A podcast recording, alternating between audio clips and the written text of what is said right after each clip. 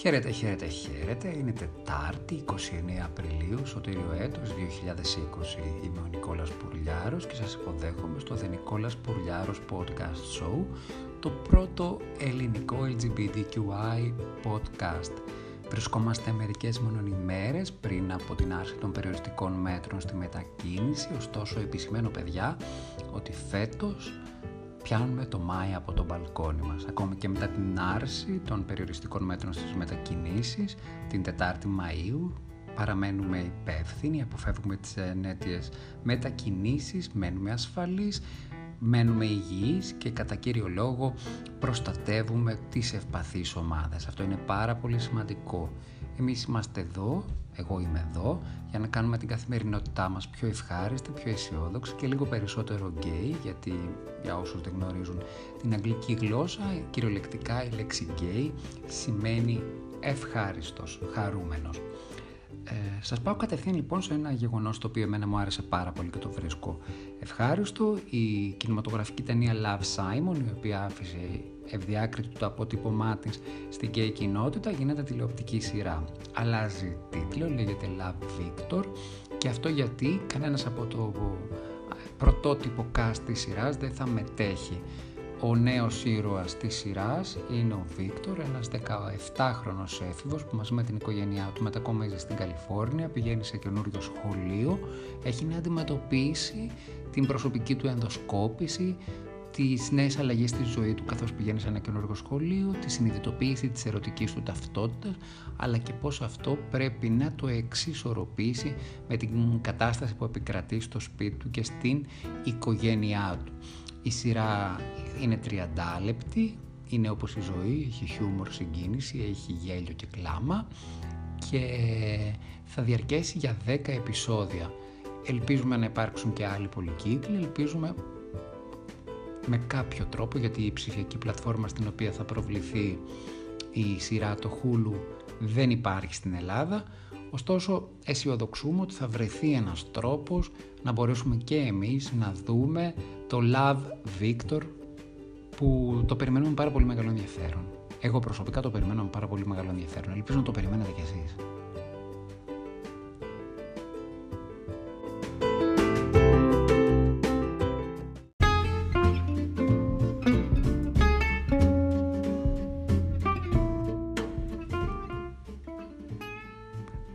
Ξέρω για εσάς, για όσους εν πάση περιπτώσει έχετε παρακολουθήσει την ταινία, αλλά για μένα, αναφέρομαι στο Love Simon, το πιο ωραίο περιστατικό είναι τη στιγμή που ο Σάιμον έχει μια ξεκάθαρη συζήτηση με τον πατέρα του για την ερωτική του ταυτότητα.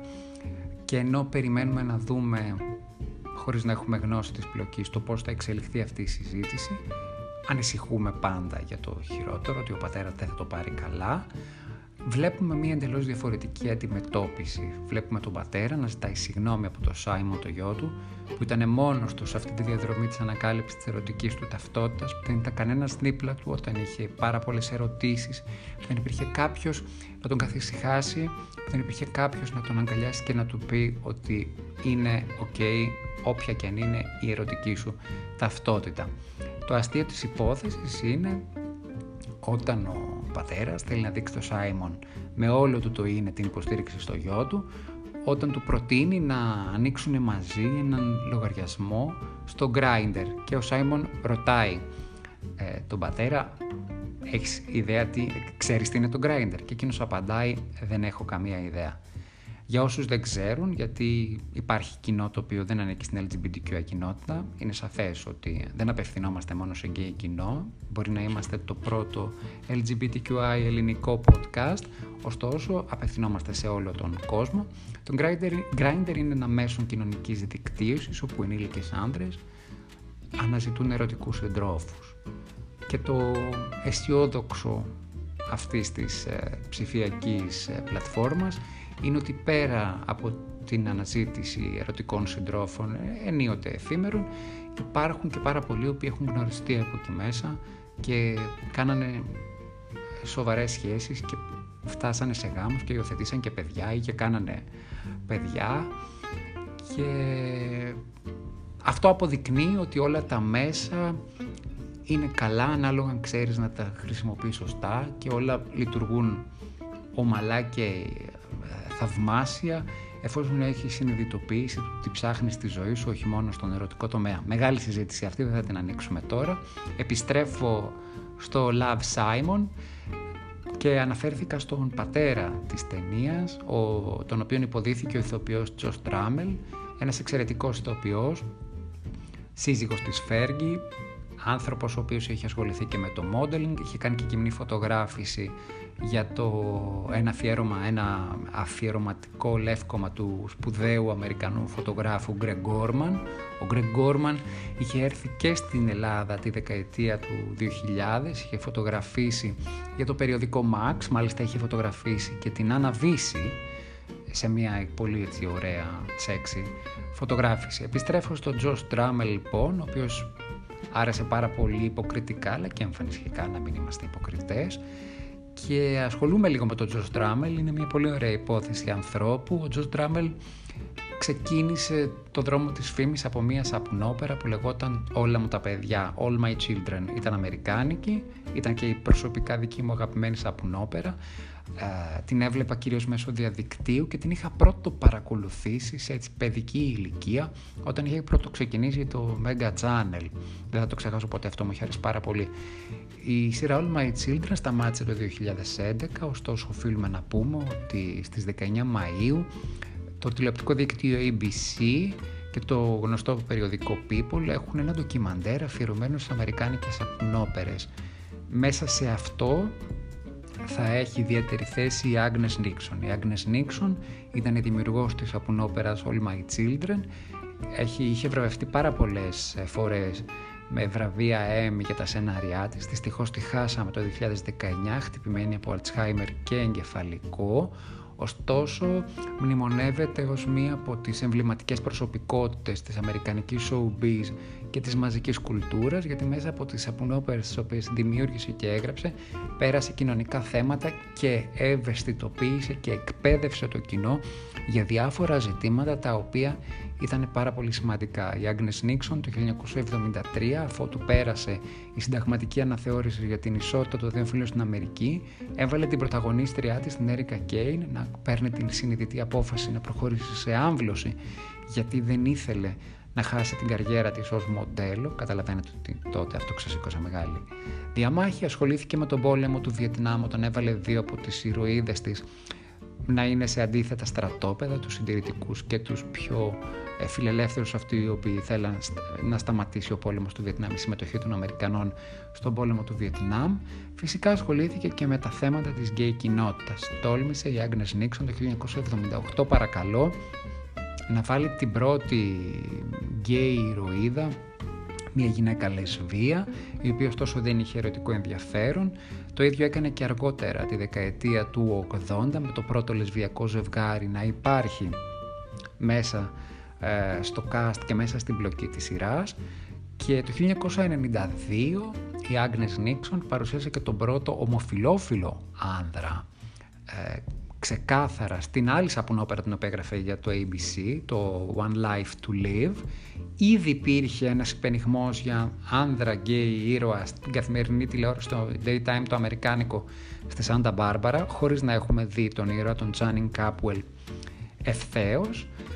Τα χρόνια περάσαν, η Agnes Nixon συνέχισε να υποστηρίζει τα LGBTQI δικαιώματα. Στο All My Children παρουσίασε την ε, Bianca, η οποία έγινε μια αγαπημένη ηρωίδα όλης της Αμερικής, η οποία ήταν ξεκάθαρα λεσβία και είχε διάφορες ερωμένες μέχρι που κατέληξε στη σύζυγό της. Και αργότερα, το 2008-2009, παρουσίασε και το πρώτο γκέι ε, ζευγάρι ανδρών που ήταν ένας γιατρός και ένας αστυνομικός, μάλιστα αστυνομικός ήταν από επαρχία της Αμερικής, από επαρχιακή πόλη της Αμερικής και είχε τις ανασφάλειές του, δεν ήξερε αν ήθελε και αν μπορούσε να κάνει outing. Το ζευγάρι λοιπόν αυτό κατάφερε και επιβίωσε, κατάφερε και ξανοίχτηκε και έγινε ένα από τα πιο αγαπημένα πολιτιστικά ε, προϊόντα της Αμερικής στην ημερήσια τηλεόραση. Η γκέι κοινότητα μετά χαράς έβλεπε στο One Life to Live ένα γκέι ζευγάρι να ζει κανονικά όπως όλα τα άλλα ζευγάρια, να έχει ρομαντικές στιγμές, να έχει επετείους, να περνάει μια ημέρα αγκαλιά, ό,τι συμβαίνει κανονικά σε κάθε άλλο ζευγάρι. Γιατί πάρα πολύ, και είναι πάρα πολύ σημαντικό να πούμε ότι η Άγνες Νίξον ήθελε μέσα από τις σειρές της να δείξει αυτό το πράγμα. Ότι οτιδήποτε φαίνεται στην κοινωνία φοβερό, τρομερό, έχει απόσταση από εμάς, δεν είναι τόσο φοβερό, δεν είναι τόσο τρομερό και δεν έχει τόσο μεγάλη απόσταση από εμάς. Εν συνέστηση. Μπορεί να έχουμε ένα παιδί ομοφιλόφιλο, το αγαπάμε και το υποστηρίζουμε. Εν συνέστηση, αγαπητοί γονείς. Εν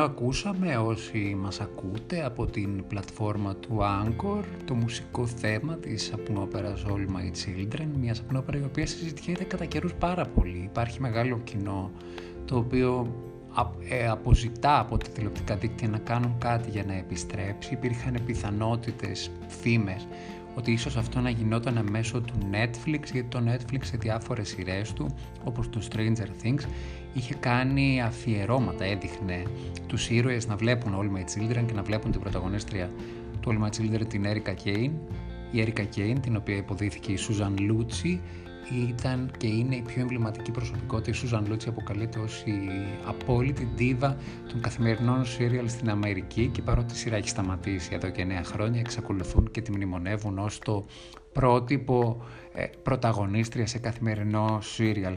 Βάζουμε μία ε, τελεία σε αυτό και προχωράμε στο επόμενο θέμα. Έχω λάβει διάφορα μηνύματα από ακροατές φίλους με τους οποίους επικοινωνούμε, οι οποίοι με ρωτούν για ποιο λόγο δεν έχω πάρει θέση στην υπόθεση που συνέβη με την συναυλία της Άλκης της Πρωτοψάλτης, όλο αυτό το, όλη αυτή η σκόνη που σηκώθηκε ε, με την συναυλία της Άλκης, της, της Αλκίστητος Πρωτοψάλτης σε όλη την Αθήνα. Δεν θέλω να ανοίξω το ζήτημα περαιτέρω, είναι μια σπουδαία ερμηνεύτρια, επί 40 χρόνια βρίσκεται στην πρώτη γραμμή, η φωνή της και τα τραγούδια της έχουν συντροφεύσει τα όνειρά μας, έχει τον αμέριστο σεβασμό μου, πιστεύω ότι έπραξε πάρα πάρα πολύ καλά. Την αδική όλη αυτή η κριτική η οποία έχει γίνει επί σκοπού δυστυχώς για κομματικούς, πολιτικούς, αντιπολιτευτικούς δεν ξέρω για ποιους λόγους. Ο καθένας είναι ελεύθερος να διατυπώνει ελεύθερα τη γνώμη του. Εγώ διατυπώνω τη δική μου και θεωρώ ότι η κριτική είναι άδικη και θα παραμείνω σε αυτό το οποίο είπε ήδη, ότι το δηλητήριο που έσταξαν κάποιοι καλύτερα να χρησιμοποιηθεί για θεραπευτικούς λόγους. Κάτι τέτοιο για θεραπευτικούς λόγους, αυτό, σε αυτό αναφέρομαι, επιχείρησε να κάνει μια χορεύτρια στην πανέμορφη πόλη του Λέτσε. Η χορεύτρια βγήκε στην κεντρική πλατεία του Λέτσε, μια υπέροχη μικρή πόλη, η οποία αποκαλείται η Φλωρεντία του Νότου με 110.000 κατοίκους που έχει στη, στο κέντρο της ένα φανταστικό ε, ρωμαϊκό κάστρο. Βγήκε λοιπόν στο κέντρο της πόλης αυτή η χορεύτρια πάνω από ένα μοσαϊκό και χόρεψε το λεγόμενο χορό Πίτσικα. Ο χορός Πίτσικα στην ε, κουλτούρα των ε, Σαλεντίνων Ιταλών. Σαλέντο είναι μια περιοχή της Απουλίας του Ιταλικού Νότου που έχει πρωτεύουσα το Λέτσε. Ο χορός Πίτσικα στην κουλτούρα και στην ιστορία των Σαλεντίνων, οι οποίοι ήταν και ελληνόφωνοι έχω να σας πω. Κοντά στο Λέτσε υπάρχουν ε, μικρά χωριά τα οποία μιλάνε γκρίκο, την ελληνική διάλεκτο. Θα ασχοληθούμε σε άλλο ε, podcast, σε άλλο επεισόδιο με αυτό. Η χορεύτρια λοιπόν, μακροπερίοδος λόγος και πολλά σημεία ενδιαφέροντος, θα σας πω πλέον αυτό το οποίο πρέπει να πω. Η χορεύτρια λοιπόν βγήκε και χόρεψε στο κέντρο του Λέτσε τον χώρο Πίτσικα, ο οποίος το λέω για τρίτη φορά, στην κουλτούρα και την ιστορία των Σαλεντίνων είναι ένας εξοραϊσμός του κακού, είναι ένας χώρος θεραπευτικός που επαναφέρει τον άνθρωπο στη σχέση του με τη γη, γι' αυτό και οι περισσότεροι χορεύουν και χορεύαν ξυπόλυτοι, ξυπόλυτες. Έκανε λοιπόν αυτόν τον χορό θέλοντας να διώξει με την ενέργειά της, με την καλλιτεχνική της δύναμη τις αρνητικές συνέπειες του κορονοϊού. Προφανώς και είναι μια συμβολική πράξη, δεν έχει επιστημονικά δεδομένα καθόλου αυτή η δράση. Άλλοι βγαίνουν και κάνουν συναυλίες και τραγουδούν για να στηρίξουν ψυχολογικά τον κόσμο, για να δώσουν ένα θετικό μήνυμα, όπως η Άλκη στην Πρωτοψάλτη, Άλκη στην Πρωτοψάλτη και μπράβο τους που το έκανε, εγώ είμαι μαζί της και δεν με αφορά η κακή κριτική, η κακόπιστη κριτική ιδιαίτερα. Και άλλοι βγαίνουν και χορεύουν πίτσικα χορεύουν στο κέντρο της πόλης, στο κέντρο της πόλης τους.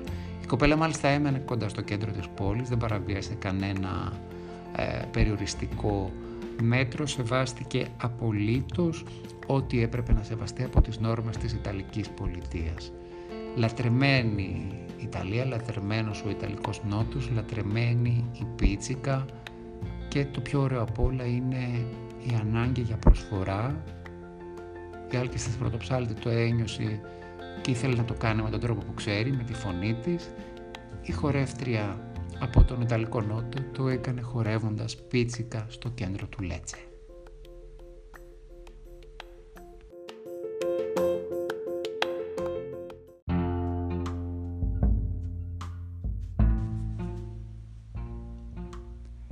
Και αφού πήραμε μια γεύση από Μεσόγειο, από την υπέροχη Ιταλία, τον Ιταλικό Νότο, την θαυμάσια πόλη του Λέτσε, τα καταγάλανα νερά του Ιωνίου, επιστρέφουμε στη χώρα μας θέλοντας να ε, αναδείξουμε κάτι πάρα πολύ σημαντικό, την ανάληψη μιας πρωτοβουλίας η οποία ελήφθη τις προηγούμενες ημέρες από τους ε, συλλόγους Θετική Φωνή και Προμηθέας και από τις δομές Checkpoint και Rent Umbrella οι οποίοι ανήκουν στην LGBTQI κοινότητα, όλοι οι άνθρωποι που εργάζονται σε αυτές τις δομές, σε αυτούς τους συλλόγους, ε, πήραν την απόφαση να βοηθήσουν τους πιο αδυνάτους, αυτούς οι οποίοι είναι άστεγοι και δεν έχουν καμία προστασία. Δεν είχαν καμία προστασία έτσι κι αλλιώς γιατί ζουν στους δρόμους, είναι ε, σε μια δύσκολη κατάσταση και έχουν να αντιμετωπίσουν τα φυσικά φαινόμενα, την ακραία φτώχεια, την πείνα Εν προκειμένου τώρα πια είχαν να αντιμετωπίσουν και την πανδημική κρίση του κορονοϊού και κατά κύριο λόγο τις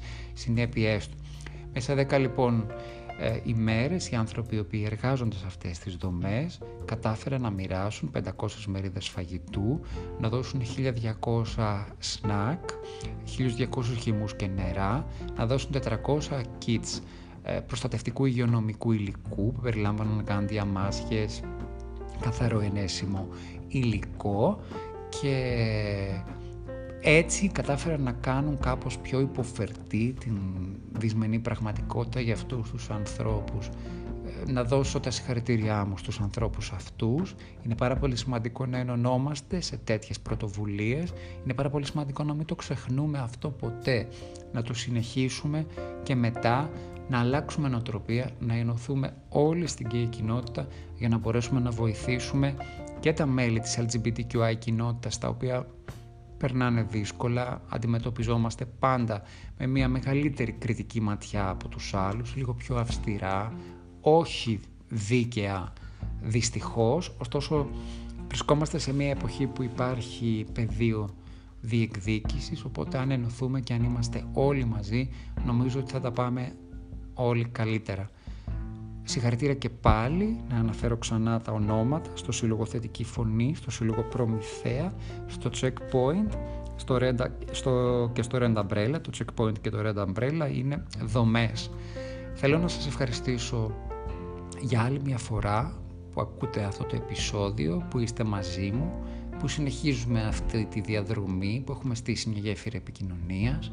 Είμαι ο Νικόλας Πουρλιάρος, για οτιδήποτε θέλετε για το περιεχόμενο της εκπομπής, για ερωτήματα, για προτάσεις, για παρατηρήσεις.